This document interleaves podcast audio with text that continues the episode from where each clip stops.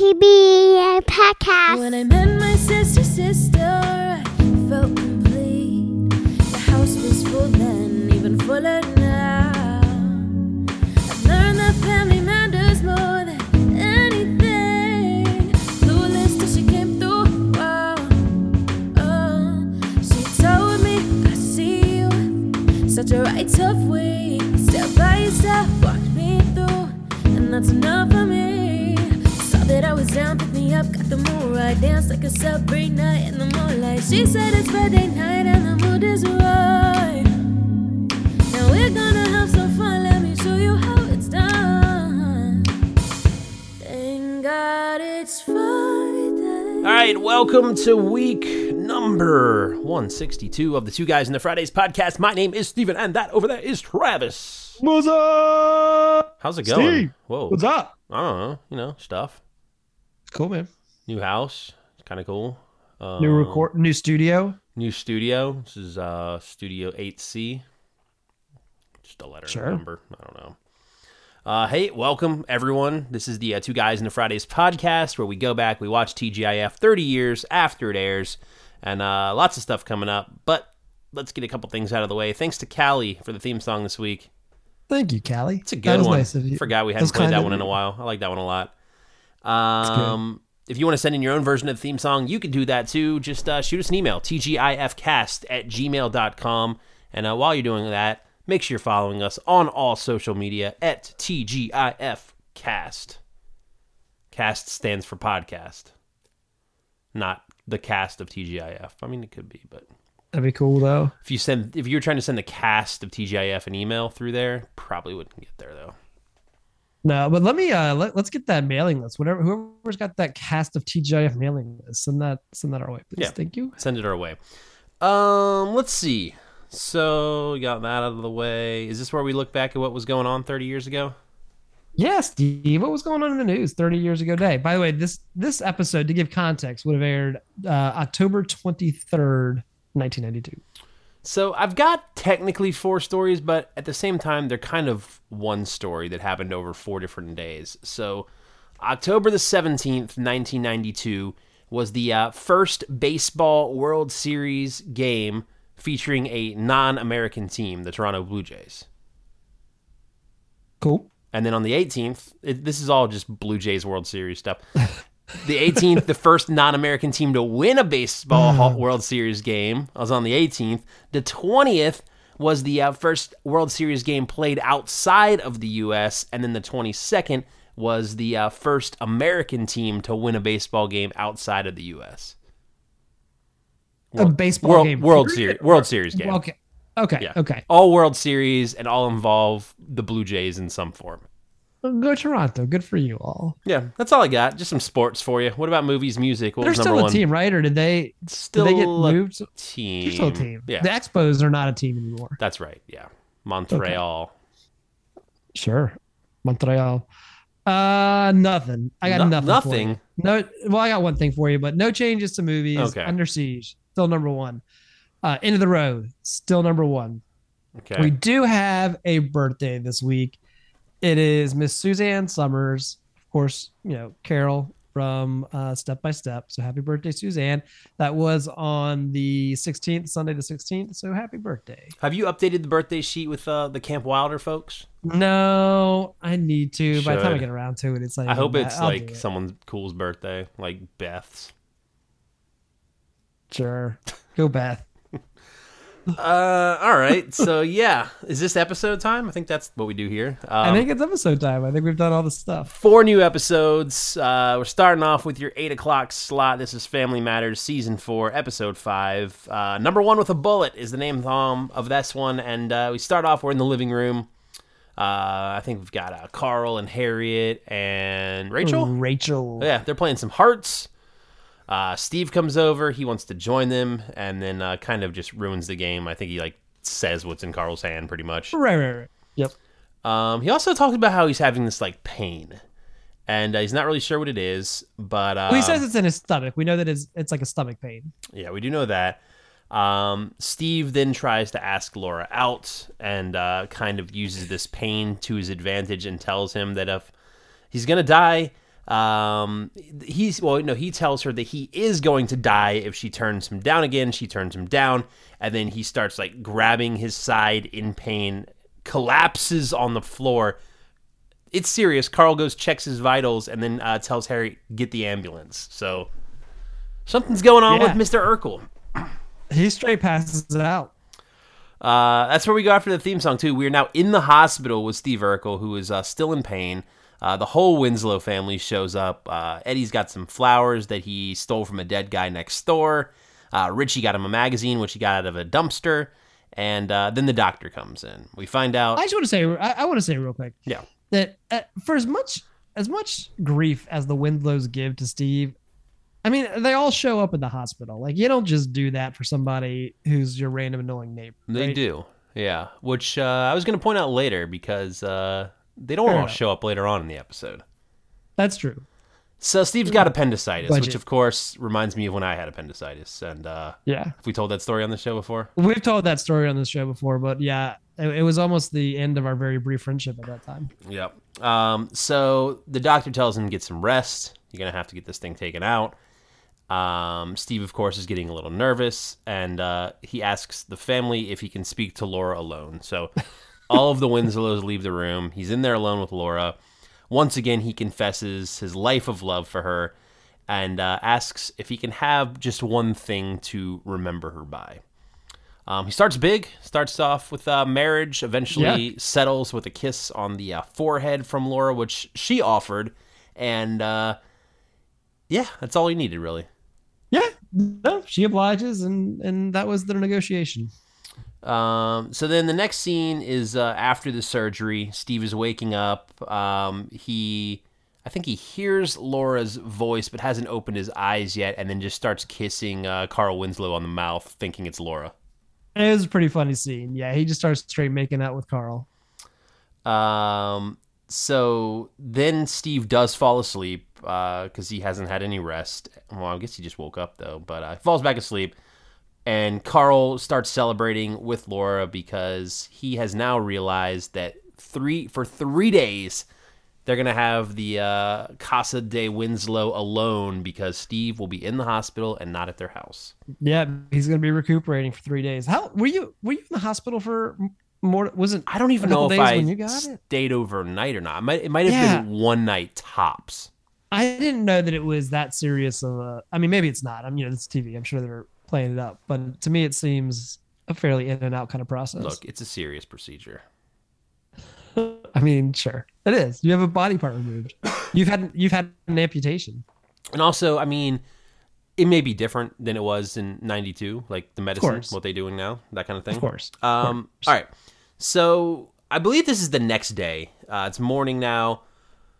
A bed is getting wheeled into Steve Urkel's room, and on top of it, laying face down, may I add, is uh, Carl Winslow, who uh, is begging the nurse to find another room. Uh, we find out that um, there, I think that we find out pretty immediately, right, of why he's in there. Maybe no, a little later. First, um, there's no, like no, a little actually, bit of a, actually say why he's in there before he shows up. Ba- Basically, what happens is that Steve, you know, Steve's in the room doing his thing, and then nurses come in and they say they've got someone who was shot in the butt, and they they need to share this room with Steve, and then they wheel in, you know, the person on a gurney. We find out it's Carl. yeah. And There's there- a couple people here, real quick. I want to mention. There's Okay. a nurse named Charlene. Her name Annie Annie Goggin is the, the actress. She was a customer in the Ro- the Robo Nerd two episode, so the one where he was a you know a cop. Um, and then there is Juan Pope. He was uh, one of the orderlies that, that's kind of pushing Carl around, and he was in the Born to Be Mild episode, which is the one where they they go to the pool hall. Um, and he Yep, was yep. he was one of the, one of the kind of like tough guys. His name was Chain in that that episode. I'm trying to remember the Robo Nerd 2 episode where you said it was the one where she where was they, a they customer. this. Yeah, so they did the sting at the convenience store, and I think she was just a random background customer that was in the store when Robo Nerd. Because remember, they did that. They set up the fake display with the Robo Urkel in it, Okay. and so, and then when the the robbers came in, Robo Urkel came alive and you know, captured them. That's right. That's right. I think she was just a random background person in that. So we then get like a little scene of them like struggling to get Carl onto his bed. They end up rolling him over, who then falls off onto the floor. he's like, I can handle it myself, and he just stands up and gets on the bed pretty much. Just Stands up, walks right over to the bed. Yep. Uh, Carl tells Steve kind of what happened. Um, he was stopping a robbery at a jewelry store, and uh, he one guy got away, but he held the other guy down and got shot. I guess. I got shot in the process. Yeah. Yeah. Um, then the Winslows show up. Uh, not all of them though. Um, not as many that showed up for Steve Urkel, but uh, Lieutenant Murtaugh does show up as well. And uh, he immediately tries to make a move on Rachel, um, putting his arm around her. She doesn't want anything to do with it. I wrote down, of course, exactly what he said. I guess you are one of those chicks who won't loosen up without booze, which uh, a lot. Uh, I don't know if they would put that line in a show in a comedy family show today, but uh, he get she gets a he gets a big eye roll from uh, from Rachel after that one. Maybe that's the reason that this is his last episode. Oh, He's it? going out with yeah, he's going out with a bang. He's like, I know what's up. I'm just gonna get this line out while I can. Yeah, HR probably just fired him or something after that Right. one. Um, Yeah, standards so and practices. the uh, then Murtaugh uh, calls Steve a nerd and a wuss, and that's kind of it for that scene. I think Yep. Yep. And that is the end of Lieutenant. that's it. That's that's really it. Wow. He's done. Okay. Done. Uh, I liked him as a character. All right. I mean, he, He had his, mo- he had his some moments. laughs He had his and moments. some cringes, but uh, yeah. Um, next scene, we've got uh, Steve and Carl eating dinner. Steve is eating like an absolute animal, by the way, just He's shoving food in his face and like picking up a whole steak by a fork and just biting bites out of it, and um, grossing Carl out enough where he can't even eat anymore. Well, I disagree with you there. I don't think I don't think Urkel was grossing Carl out. The food I in think general. The food was grossing Carl out, and Carl just had no interest in the hospital food. Yeah, he does mention that the food's pretty bad later, so I guess that makes sense. But what we do get in this scene is the most incredible tray slide that I have ever seen. Solid. It's solid. Like Steve's like, "Bring it over here." So Carl pushes his tray. It goes off of his bedside tray table onto the other table, pushing Steve's tray off with his tray landing in front of him. You have to go back and watch this if you haven't watched this episode. It's good. It's real good. It's there. This and the uh, rolling off the bed kind of reminded me of they're very Strangers? perfect strangers type Yeah, yeah. gags. But this this was played very well. This one looked great. Yeah, I agree. Um, then we've got um, Steve annoying uh, Carl by playing a song for him and singing uh, with an accordion. Right. And uh, Steve is just trying to cheer Carl up. And uh, then he shows Carl Alfred, who is his appendix that he has in a jar next to the bed. But Carl's like, I just need some sleep. I need some rest. I haven't had any. Please just uh, just be quiet. So, Did you Um, have did did you get to keep your appendix? you know, I don't think I asked. Like maybe they would have let me, but I didn't. I didn't bother. When I got my wisdom teeth out, I begged them to let me keep my wisdom teeth. And when I woke up from being under, they were like, I was like, "Where are my wisdom teeth? I want them." And they're like, "Uh, we had to crush them to get them out." So there, Oh, we there didn't mean no to throw them away, but we accidentally throw them away. Right, right, right. Exactly, exactly, exactly. Um, so then there's like a scene of uh, Steve trying to adjust Carl's bed, and uh, Carl then kind of just snaps on Steve because he like didn't. I think he like raised his feet up in the air or something No, like that. no, no, no. What he does is he hits some button that like that makes the bed basically sandwich him. So both ends of the bed come up and and like put him at a V. So Um, Carl goes off. He just starts yelling at Steve, um, who eventually like gets up out of his bed, goes over to the bathroom. While this is going on, the doctor comes in and pulls a gun on Carl because no, this is not a doctor. This is uh, Ralphie's brother, the guy that shot Carl. It's his brother trying Ralphie's to come. brother Jenkins. That's his name, Jenkins. Jenkins, who's Christopher Dana, who was a okay. So two two episodes here. Full House, the episode where where Jesse goes to the party with Rebecca and all her smart friends, and he feels like an idiot because he doesn't. he- he- so he was a waiter in that episode, and then he was also. uh, Do you remember the episode in Family Matters? We got Carl, we got Lieutenant. They're doing the stakeout across the street, and then there's a whole bunch of like talk of Lieutenant taking the credit for something he didn't deserve, and they get interviewed at the end about about Yeah, how yeah, yeah. he was one- he was one of the reporters. That's, Okay. that's that's uh, Christopher Dana, who is now Jenkins, this robber. Yep, Jenkins is going to kill Carl because uh, he doesn't want there to be any witnesses of uh, his brother shooting a cop. So he pulls out a gun. Carl tries to like talk him to him a little bit, knowing that Steve is behind him with a bedpan, who eventually smashes it over Jenkins' head. They shove him into the bed. He hits the button, sandwiches him up, and uh, Steve has now saved Carl's life. Do you think? Do, do you think this was before or after Stone Cold did this to Steve or uh, Vince McMahon? Uh, it's before. I know it's before. That was like ni- this episode is before, Yeah, that was like 98, or- 99. Stone Cold. I always, I always think that that era was a lot earlier than it was, but you're right. Um, so then we have a scene a little later on. Um, the Winslows, are, some of them, I guess, are back in the hospital. Uh, they thank Steve for saving Carl's life. Uh, Laura and Harriet leave, and then Steve and Carl have. It was just the two of them, I think, that came after he got shot or after he almost got killed, murdered. Um, yeah, that sounds that sounds right. Steve tells Carl that uh, I'm not going to annoy you anymore, but Carl apologizes for snapping on him, thanks him for saving his life, and pretty much tells Steve that uh, his friendship means a whole lot to him. He wants to be friends with him, which I felt like they're kind of already friends, but uh, appreciates his friendship into the episode. We do get a credit scene, though, with uh, Steve just closing Carl in the bed like over and over and over again. Right, right.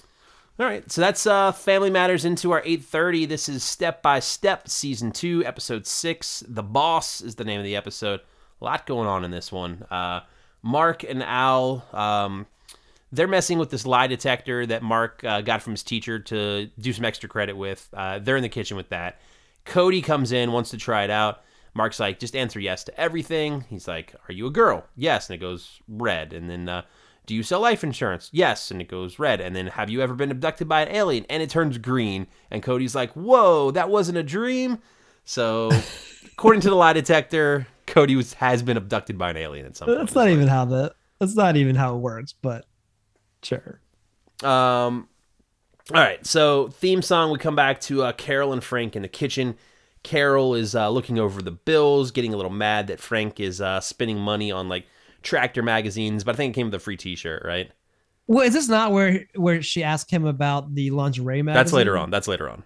Okay, okay. So Tractor Magazine, yes. Yeah, correct. it's like sixty bucks a year or something like that. But he gets a free T-shirt. I don't know. Um, then JT. I feel like that was like kind of a normal price for specialty magazines back then. Yeah, probably was. Um, JT and Karen come in. Uh, we find out that this 50s cafe opened up and they both got jobs there. Then Dana comes in.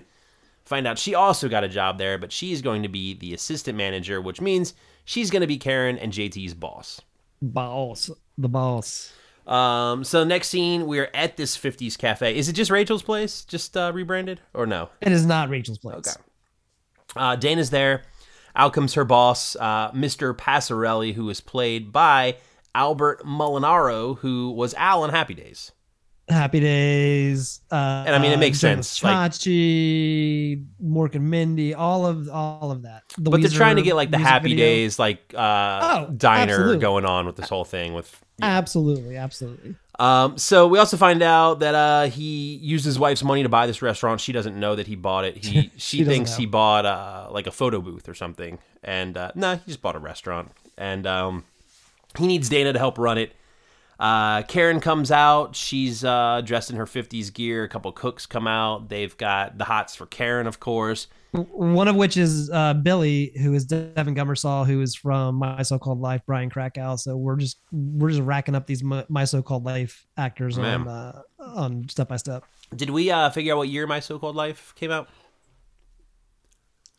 Ninety five. So after this, though. I'm guessing. Hold on. I'm guessing. 94. But yes, after Still this. after. Yep. Then uh Jay what was um Peggy Sue, is that right? The name on uh Karen's shirt. She was Peggy Sue and he was uh, Cubby. Cubby. JT comes out. So they have like these sweaters on with their work name printed all the way across the chest. JT comes out. He hates his because not only does he have this like sweater and slick back hair, but he has to wear like this I guess 50 style beanie that I thought was just a yarmulke, but apparently Well, it's it's like a is it not a it's like a propeller beanie, like one of those ones that you see in old kind of cartoons. So um they're getting ready to open the store or the restaurant, first day, opening day. Then you hear this engine sound.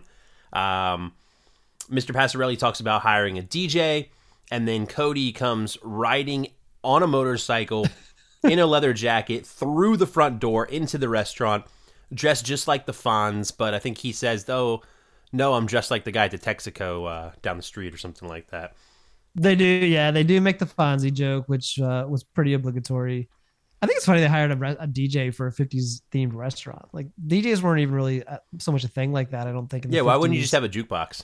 And yeah, you can buy what a jukebox or b any number of CDs you could just put on repeat that would play 30 songs from the 50s. Yeah, so Cody's going to DJ this restaurant. Uh, the restaurant officially opens. First uh, group table comes in. JT's waiting on them. They ask for like some waters or something, but then Dana kind of gets over there, and uh, well, they she calls him Chubby instead of Cubby, which you did as well. So I understand it's pretty easy to do. Well, I was using so here's what I here's the thing. I couldn't remember the name on his shirt, but I can remember they called him Chubby, so I was trying to back into the name by starting with Chubby. Which is what I did. So Dana comes in and is like, "Now JT, the customer's always right. If they called you Chubby, your name's Chubby," and uh, he gets mad and into that scene. Yep. Back to the uh, kitchen at the house. Mark and Al still playing with that lie detector. It's on Frank now. Um, he's answering some questions, and Carol comes in, and this is where she takes advantage of the lie detector and discovers that he's been getting lingerie catalogs sent to Carol so then he could get them to look at himself. right. Makes Right. sense. Because he's not he's not a grown man. Uh, Um, whatever. I mean, no internet. Well, ninety. No, not really. right? No, not not not no. But like just get adult magazines, I guess. I don't know. You could do that.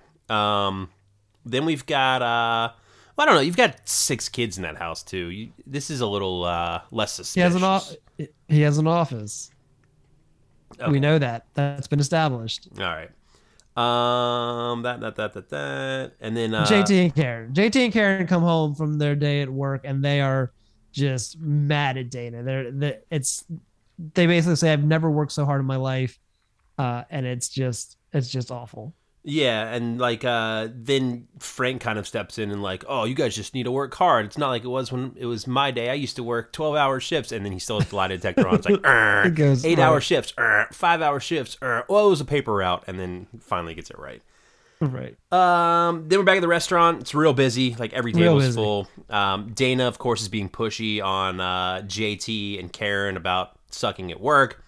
Two of them quit. Then the two cooks quit. And now uh, Dana's like begging Karen to not quit because she knows if she's gone, then the cooks are gone and she's in real trouble. But uh, she quits anyways. The boys follow her, and uh, she can. Dana just cannot run this place by herself. Yeah, I mean everything devolves because she has no employees and barely knows what she's doing herself. Yep. So uh, we have a commercial break. We come back. Dana is uh, just doing everything, like busting tables and uh, waiting on tables and getting stuff out of the kitchen.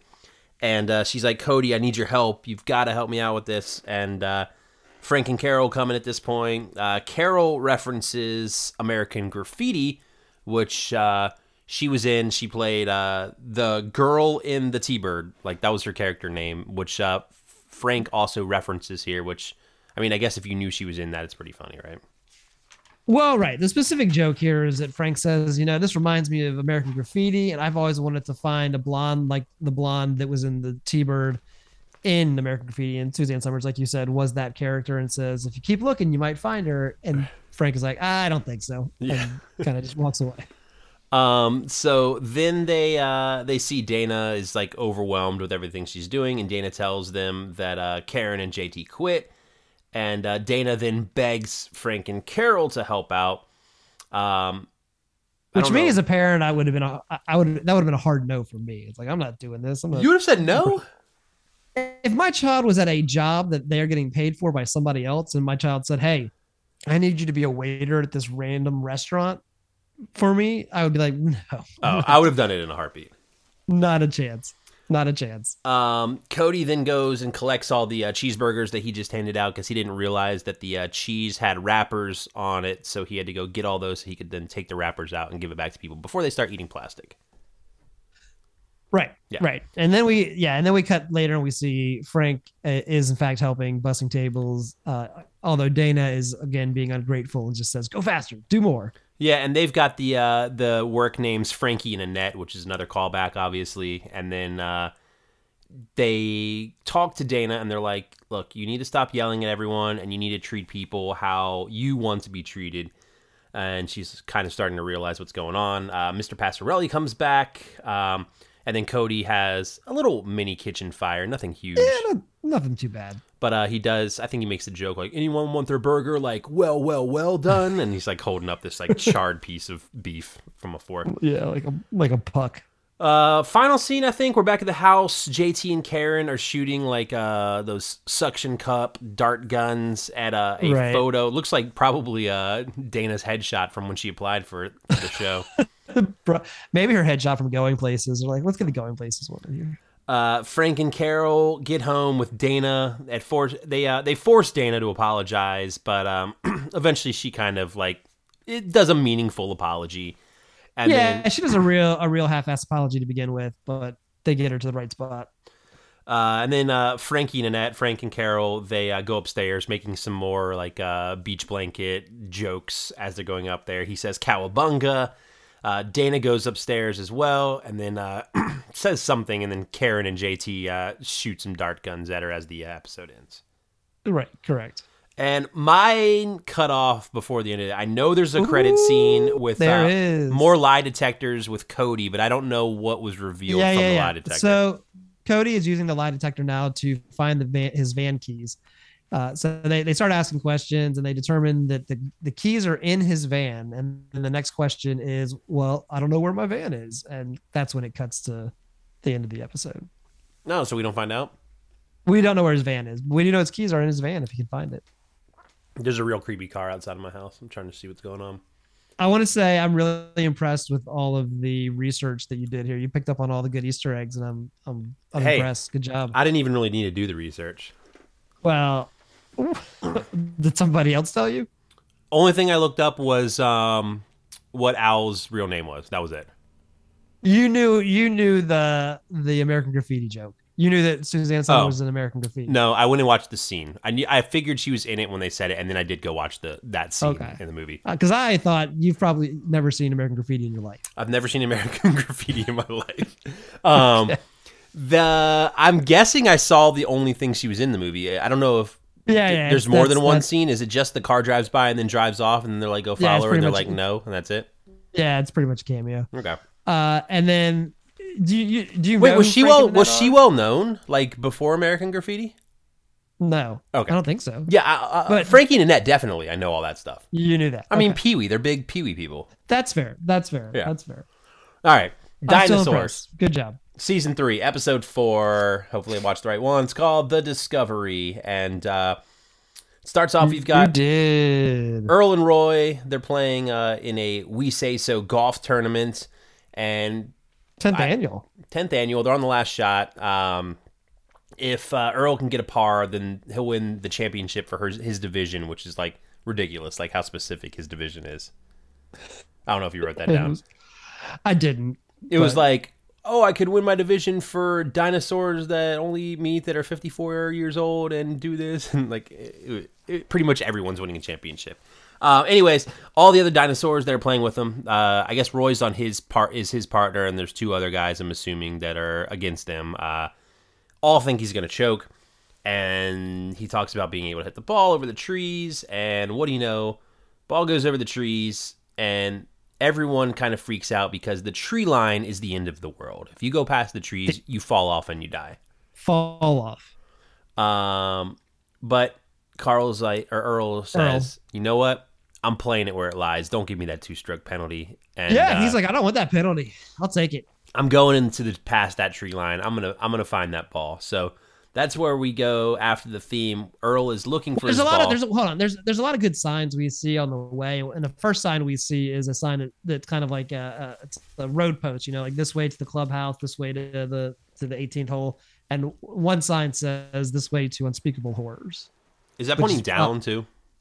No, no, I think No. it was going to the left, Okay. which is obviously the direction that Earl needs to go into. So after the thing, we come back to uh, Earl looking for his ball. Roy is following him because the other two wanted to make sure that he's not cheating, and they make it to the edge of the trees. But as they look out, it's not the end of the world. It's just this uncharted land, and Car- and Earl has claimed that he has discovered it. So, Right, right. It's this beautiful, like untouched valley, very land before time, you know, type type situation. One thing that I thought was really funny here is that we're about to get into kind of the crux, like the really the meat of the story here. But Earl claims that he is the first one to discover this, although there's clearly a pterodactyl flying across the valley as they walk into it. So, regardless of what we're about to talk about, there is a dinosaur that is well aware that this this place exists. do um do pterodactyls in this show like have do they talk at all? Like are there? So we haven't really seen that. There was What we've one in, like, a bar, wasn't 'cause, there? You know, pterodactyls technically aren't dinosaurs. Aren't dinosaurs. yeah, yeah. I don't remember there being one in a bar, but but there have been ones where they have like taken the baby. Remember when they like took the baby up into the to the nest, and there's been instances of pterodactyls. They do seem to be a little bit more wild as opposed to kind of these these civilized dinosaurs. But regardless, there's a there's a pterodactyl right there in front of him as he's saying, "I found this new place."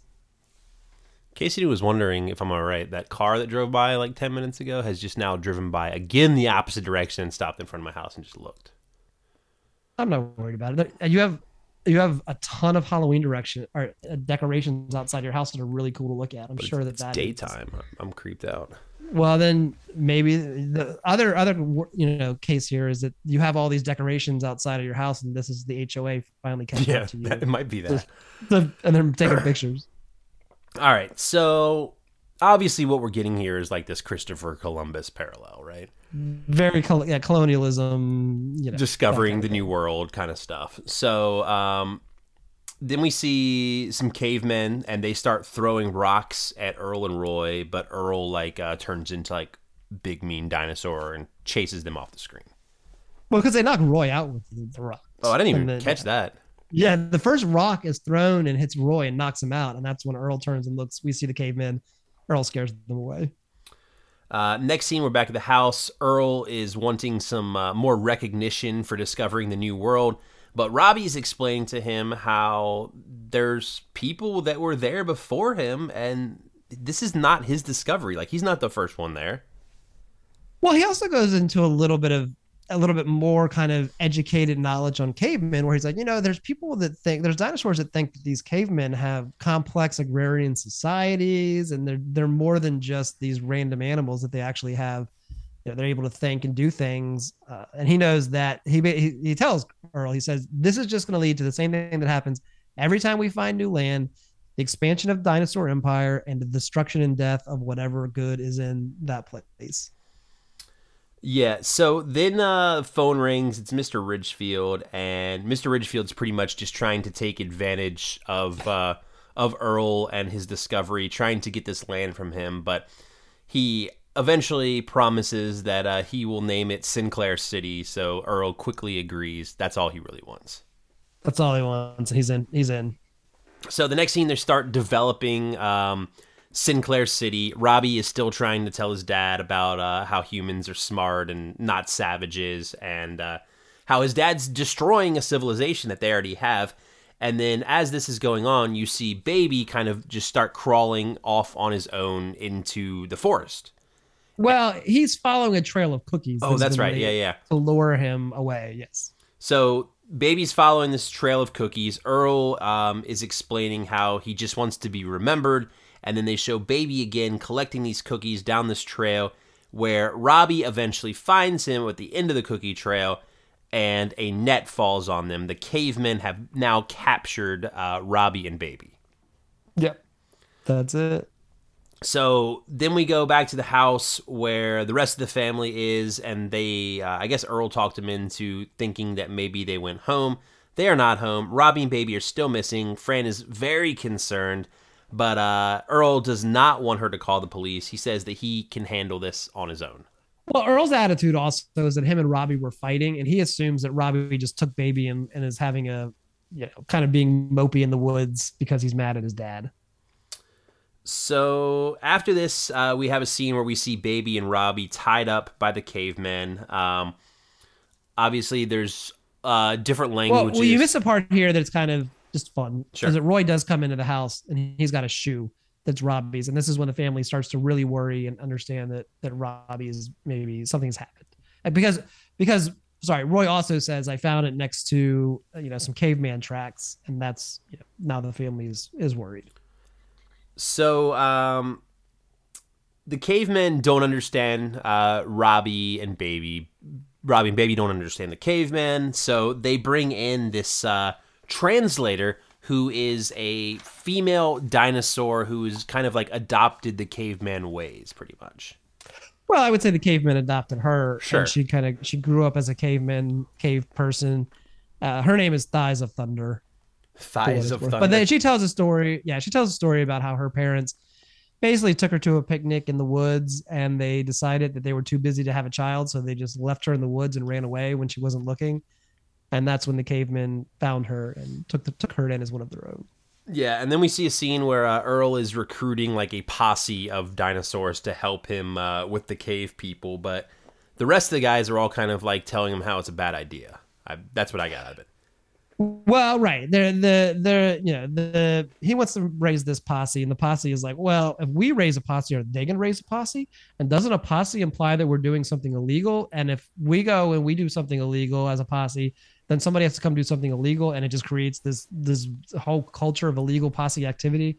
They have some really deep kind of wormholes they go down on the validity of a of a posse. Yeah, so all of uh, Earl's friends are worried about this plan. Uh, Fran calls for Earl and says that she and Charlene are going after the boys. They're going to go get them back.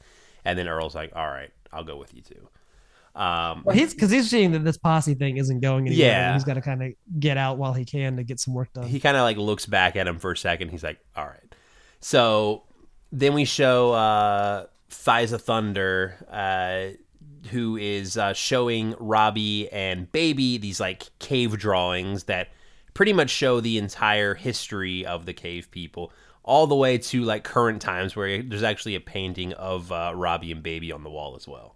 Right, right, right. But the way that she presents this is like cavemen came to this place, cavemen did, you know, farming, and that's pretty much it. The, she imply the, the implication here, the joke is that caveman history is very short, and that that so short that Robbie and and Baby are the end of it at this point. Yeah, and what Thiza wants is uh, she wants Robbie and Baby to make sure that they tell everyone that cave people only want to preserve this land. They don't want people coming in and building on top of it. She'll let them go as long as they spread that word. Right. So then we see Robbie and Baby coming out of the cave, uh, followed by uh, Thiza and another caveman, and uh, Earl and Fran and Charlene are shown arriving at the same time. And uh, Well, that's not exactly what happens. no, No. So Fran, Carl, Earl, and Charlene are outside of the house and or excuse me, the cave, and they're like fiercely growling. Although the three of them look like fools growling Uh-huh. because they aren't aren't very good at it. And while they're doing that, Robbie's like, I think that that's my family, and they all and him and baby go out, and then and then Thighs of Thunder comes out behind them. Yeah, and they go out there, and then like I don't remember the conversation. Does is kind of like the tax guy the next important part, or is there anything important with this conversation before that? Yeah, yeah. Well, er, I mean, Earl basically says, "Hey, look, I discovered it. It's mine, and it and I got this deed, this piece of paper that says it's mine." And the cavemen are kind of looking at, you know, Thighs of Thunder's looking at everybody. Cavemen looking at me like, "What the hell? What's going on? Like, well, how do? What is this guy talking about?" And at that point, tax guy shows up. Yeah, and he's like, uh, "Yeah, this is your land, you owe us eleven million two hundred eighty thousand dollars, and if you don't pay it, the collection department's gonna bite your face off." So he's like, Right. "Uh," and Robbie's like, uh, "Maybe you should just let the keep, cave people keep their land. If you do that, no one's gonna have to pay for it, and uh, everything will be okay." And Earl sadly agrees, but because he can't afford that. No, no, not at all. I mean, he, you know, if he were to sell some, develop some, then he could pay the taxes, but that's not the case. Yeah, so the cave people all thank him for giving them the land back. We're back at the Well, house. there, there's a thing here because Robbie comes to this uh, idea that he's like, "Hey, look, these cave people are not citizens. You can't. Can you tax them? You can't tax them, right?" And the tax guy's like, "Uh, nope, I guess not." And so that's why, you know, Earl then gives the deed to the caveman.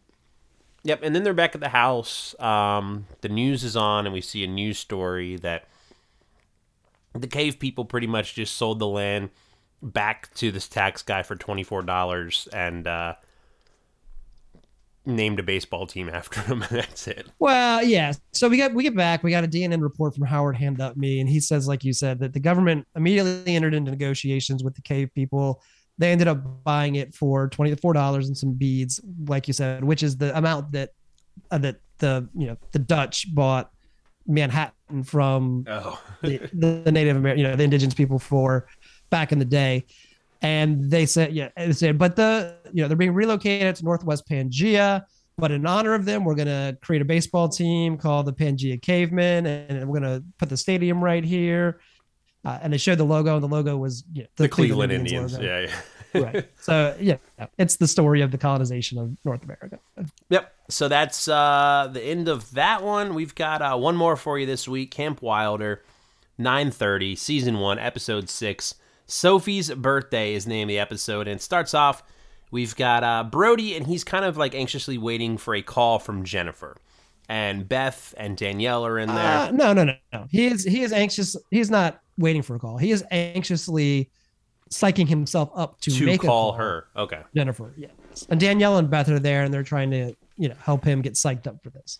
Yeah, and they're also watching like a new Madonna video, and um, Sophie keeps asking questions like, "Is that her husband?" And she's like, "Yes." Well, then who's that? That's her friend. Who's this girl? Her friend. I don't know which video that is that they're watching that they're talking about, but It could have been any Madonna video, but uh, yeah, she's got a lot of questions about the relationships between Madonna and the people in. yeah, because there's just like a big orgy in the music video, pretty much is what. yeah, it it's a Madonna. It's Yeah. a Madonna Madonna video from the early '90s. Um, Danielle also keeps getting upset about uh, just the name Jennifer because at one point there was a girl named Jennifer that uh, kind of stole her boyfriend from her right before dance or something like that. So she's mad about just Right the name before Jennifer. homecoming, correct? Yeah, right before homecoming, and, and took her date to homecoming.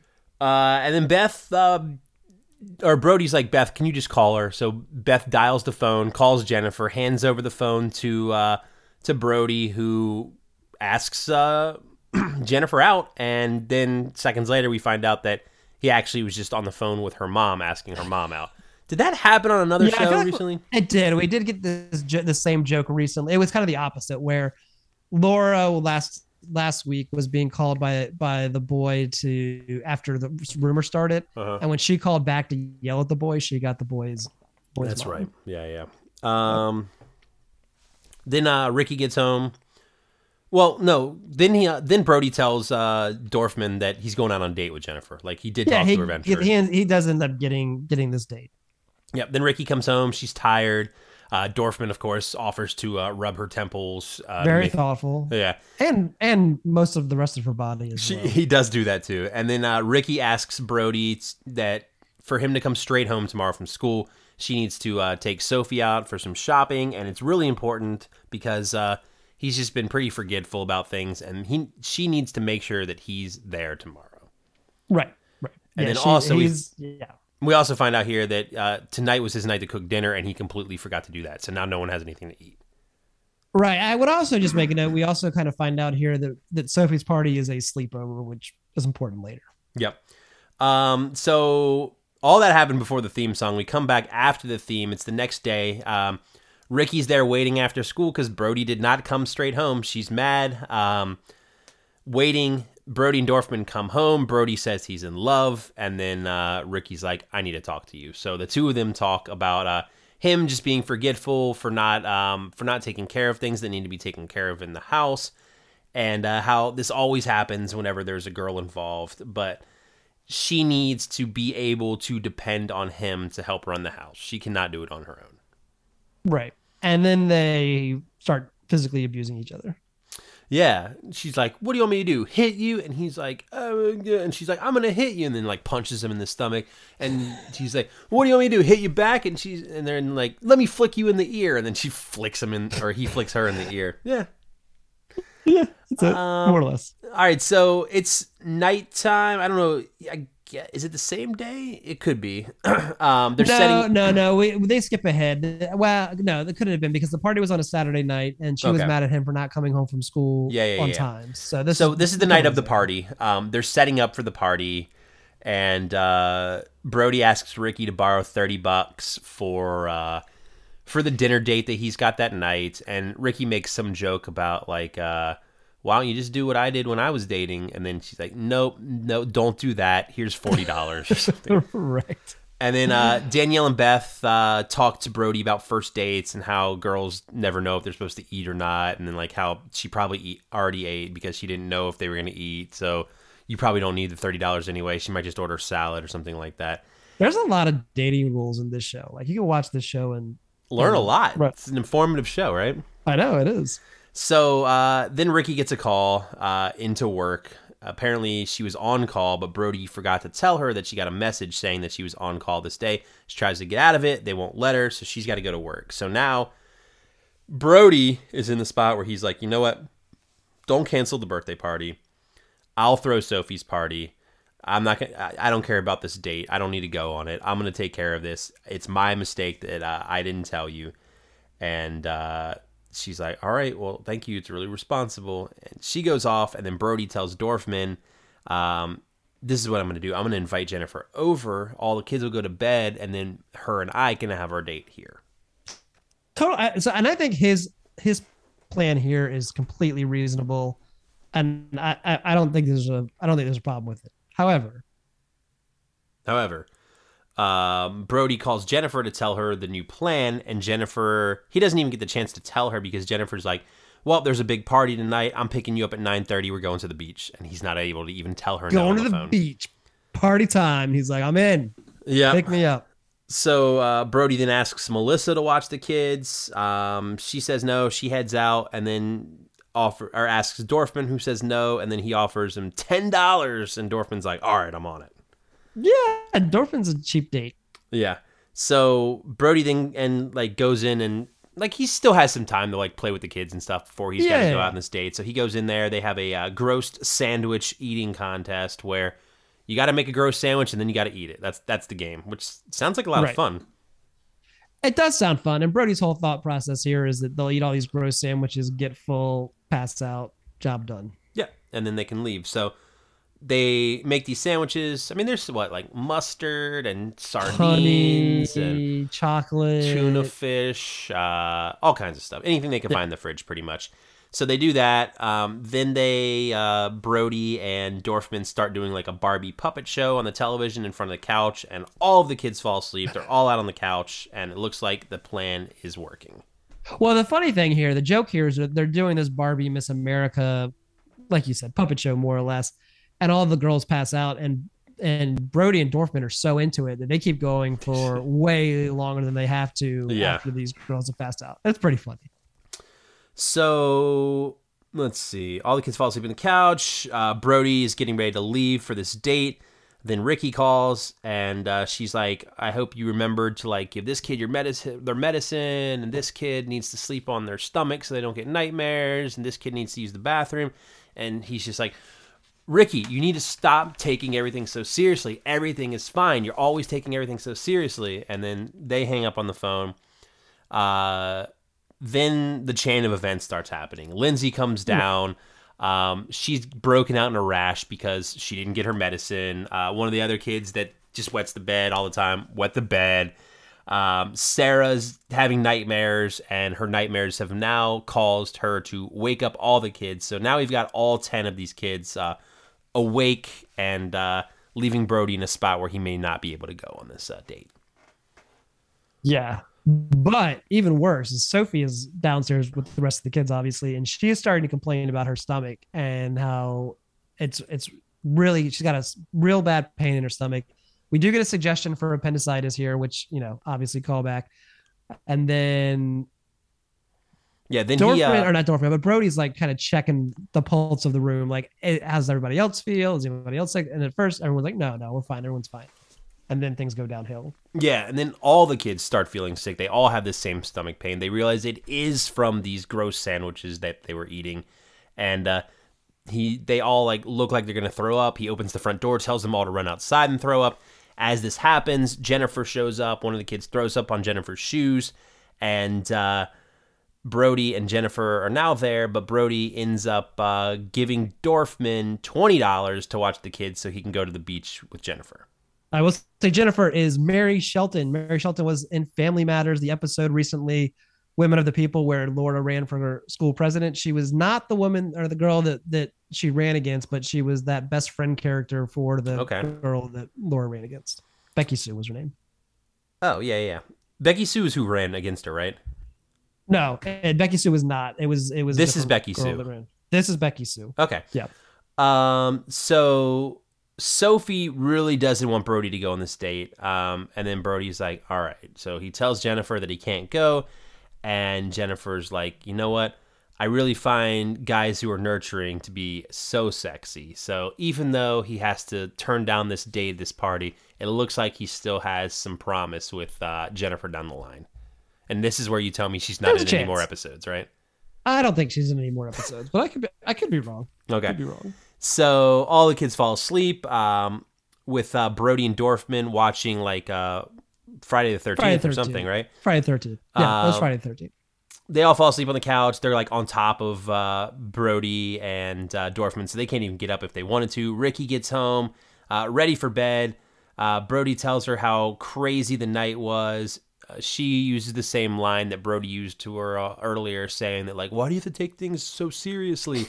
And then uh, eventually helps uh, get all these kids tucked into bed. Yeah, she does. Um, Ricky tells Brody, uh, mm, like, thank you for doing it. You're going to make a great dad someday. And then uh, we both had such good teachers, is what she said. And then Dorfman's on the couch, hasn't like curled up. curled up, has a little nightmare saying, like, Jason, no, Jason. And then that's the end of the episode. So that's And it. then, well, we had there was uh, I don't know if it was in the credits or not, but we get Sophie comes down and tells Ricky how great of a time she had, Missed that. and uh, oh, no, no, no, I did see that. I saw that. Yeah, and I don't know. I don't even know what my note is. Sophie told Ricky all about the party. Yeah, that sounds right. means. Yeah. Cool. Probably like we made gross sandwiches and did Barbie puppet shows. Yeah. Yeah. Yeah. All right. Ranking them? You gonna rank them? Mm, Yeah. Who's going first? Um, I'll go first. Is kind of tough. I, yeah. Um, I think I'm gonna. Oof. I think I'm gonna put. I don't know. All right, man. you ready? These are so- Dinosaurs tell- four, Step by Step three, Camp Wilder two, Family Matters one. That's what I'm going with. I'm okay with that. I, I think I might do dinosaurs four, uh, step by step three, or excuse me, Camp Wilder three, step by step two, Family Matters one. Here's my thing: Family Matters that to me is an easy number one, right? That was an easy pick. Camp Wilder and Step by Step, I, I could have gone either way. I, I'm Camp Wilder's growing on me because they're doing exactly what I wanted, which is they're talking about the kids. There's a kid mhm. problems, teenage problems. I like it. Uh, I did like a lot of the just in jokes on Step by Step this week. You know, having Al on there and and just kind of a lot of stuff that happened. Um, and then the dinosaurs episode, like this is the kind of dinosaurs episode I really appreciate rewatching because as a kid, Yeah, you wouldn't have none of this of made sense. Um, I will say this, and I hate to say it, I feel like dinosaurs is becoming kind of tedious to to watch and take notes on. I don't know Yeah. what it is. I don't know if it's just the puppets are kind of. I'm getting kind of like over the whole puppet thing. Uh, but there's it's just something about it's becoming a little bit tedious. How much It's- do we have left of of Dinosaurs? Is this the final season? No, there's another season. No, there is. There's another season. Yeah. Okay. So, uh, but you know, whatever. I, I, maybe that's just a now thing, and we'll and it'll, it'll go away. But, um, yeah, that's I agree with you. I think you pretty much pretty much agree with you. All right. So uh next week on the show, full week, maybe? Full full week. Yeah, we got Full a week. full week.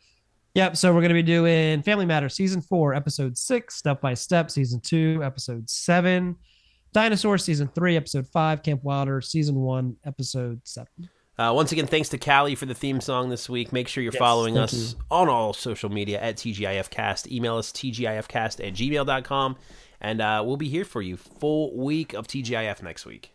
Absolutely, absolutely. Anything else, Steve? No, that's it. All right, man. You have a good week. You got it, dude. When I met my sister, sister, I felt